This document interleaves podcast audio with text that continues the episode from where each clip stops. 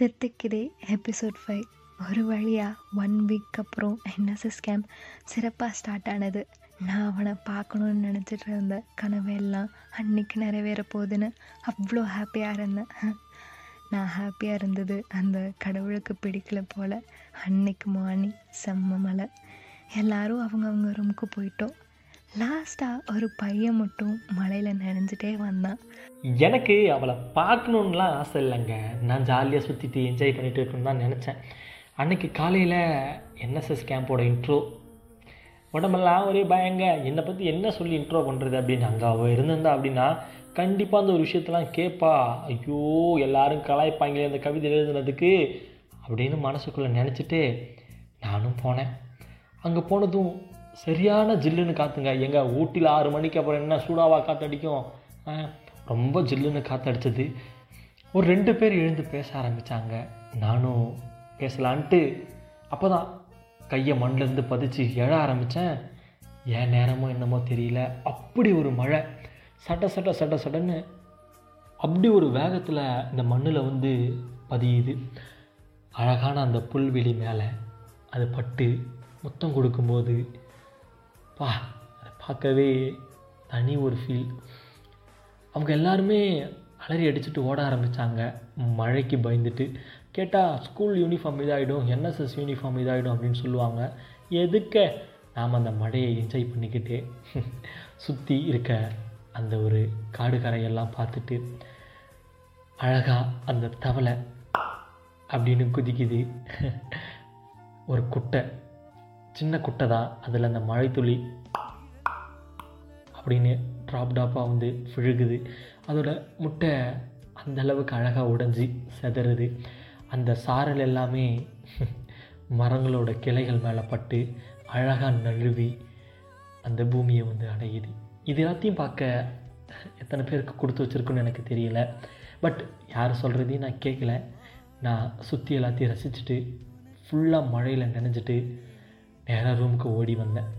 அச்சோ, அவனை நீங்கள் பார்க்கணுமே, செம்ம அழகாக இருந்தான். ஐ மீன் அழகாக இருந்தான். கழுத்தில் அந்த ரிங்கும் கையில் கயிறும் பார்த்துட்டே இருக்கணும் போல் இருந்தது. மலையில் ஓடி வந்த அவன் நேராக இங்கே பக்கத்து ரூமுக்குள்ளே போயிட்டான். முகத்தை பார்க்க முடியல, கர்ச்சீஃப் கட்டியிருந்தான்.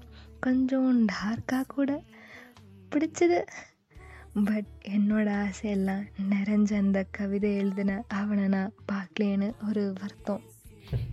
என் முன்னாடி அப்படியே அவ்வளோ பனி. அந்த பனியில் முன்னாடி யார் நிற்கிறா அப்படின்லாம் எனக்கு தெரியலை. பட் ஒரு ரெட்டை ஜடை மட்டும் எனக்கு தெரிஞ்சது. அவ்வளோ அழகாக இருந்தது அந்த ரெட்டை ஜடை. ஸ்டார் போட்ட பின்னலோட அந்த ரெட்டை ஜடையை ஒரு பொண்ணு போட்டிருந்தா, ஒரு சைடாக திரும்பி இருந்தா. அவள் என்னமோ என்னை பார்த்துட்ருக்க மாதிரியும், என்னை பற்றி நினச்சிக்கிட்டு இருக்க மாதிரியும், என்னை பற்றி பேசிகிட்டு இருக்க மாதிரியுமே எனக்கு தோணுச்சு. அன்னைக்கு ஃபுல்லும் விண்டோடோரோட தலை சாய்ச்சி படுத்துட்டு கற்பனையாக ஒரு பையனோட முகம் வரைஞ்சேன். அந்த கழுத்தில் இருந்த ரிங், அப்புறம் கையில் உள்ள கயிறு, அப்புறம் கச்சப் கட்டின அவன் முகம், இது எல்லாத்தையும் சேர்த்து ஒரு முகம் நான் வரைஞ்சேன். நானும் இந்த சார் ரூம்குள்ளே போயிட்டேன். போனதுக்கப்புறம் தான் நிறைய விஷயங்கள் எனக்கு தோண ஆரம்பிச்சது. இப்படி ஒரு மழையில் சூடான ஒரு டீயும் உப்பு பிஸ்கெட்டும் தொட்டு சாப்பிட்டுட்டு இருந்தா, அதுவும் அவ கூட சேர்ந்து சாப்பிட்டுட்டு இருந்தா எப்படி இருக்கும்? அதை போலவே அவன் இருப்பானான்னு எனக்கு தெரியல. பட் நான் அவ்வளோ அழகாக வரைஞ்சது எனக்கு மட்டும்தான் தெரியும். யாரையும் நான் பார்க்கவும் விடலை. அப்புறம் அதை நோட்டில் வச்சு அந்த முகத்தை என் மனசில் வச்சுட்டு கம்மனை தூங்கிட்டேன். ஸோ லக்கில நான் அப்படின்னு எனக்கு ஏதோ ஒன்று சொன்ன மாதிரி இருந்தது அப்படின்னு நினச்சிட்டே ரூம்குள்ளே வந்து ட்ரெஸ் எல்லாம் மாற்றிட்டு கனவுலையும் மிதந்துட்டு உட்காந்துருந்தேன். சாரலும் இரவலாக கேட்கிறது அவளை மரமாய், அவளது கூந்தலை கிளைகளாய். சே, எப்படிலாம் லைன்ஸ் வருது! இதை சொல்ல அவன் நம்ம பக்கத்தில் இல்லையே. அதாவது உங்களுக்கு புரியல அப்படின்னா, அந்த மழையோட சாரலும் அவளோட கூந்தலை கடன் கேட்குதாமா. அது எப்படி கேட்குதுன்னா, அவளை மரமாகவும் அந்த கூந்தலை கிளைகளாகவும் கேட்டால் அந்த சாரல் வந்து முத்தமிட முடியும் இல்லை. அதை அவளோட கண்ணத்தை வழிஞ்சு தானே அவளோட உடம்புக்குள்ளே போகும்.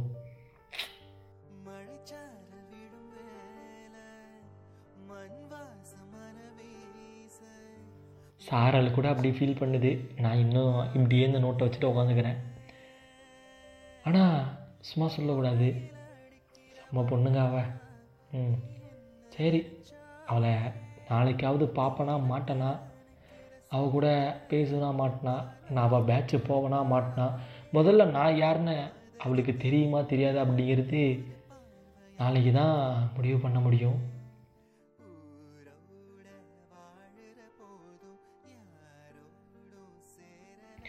முடிவு பண்ணதுக்கப்புறம் காதல் தித்திக்க ஆரம்பிக்குன்னு நினைக்கிறேன்.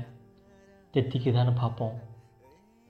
அவளுடைய நினைப்பில் என் நினைவுகளும் தித்திக்குதே. என்னோட நினைவா கண்ணோடு காதல் தா, மண்ணோடு மலையா, என் மை விழிப்பிலையா, என் தூரிகையின் மொழியா, காதலா காகிதத்தில் உன்முகம் சிலையா. நாளுக்கு நாள் காதல் தித்திக்க ஆரம்பிக்குது, காதலும் தித்திக்குதே.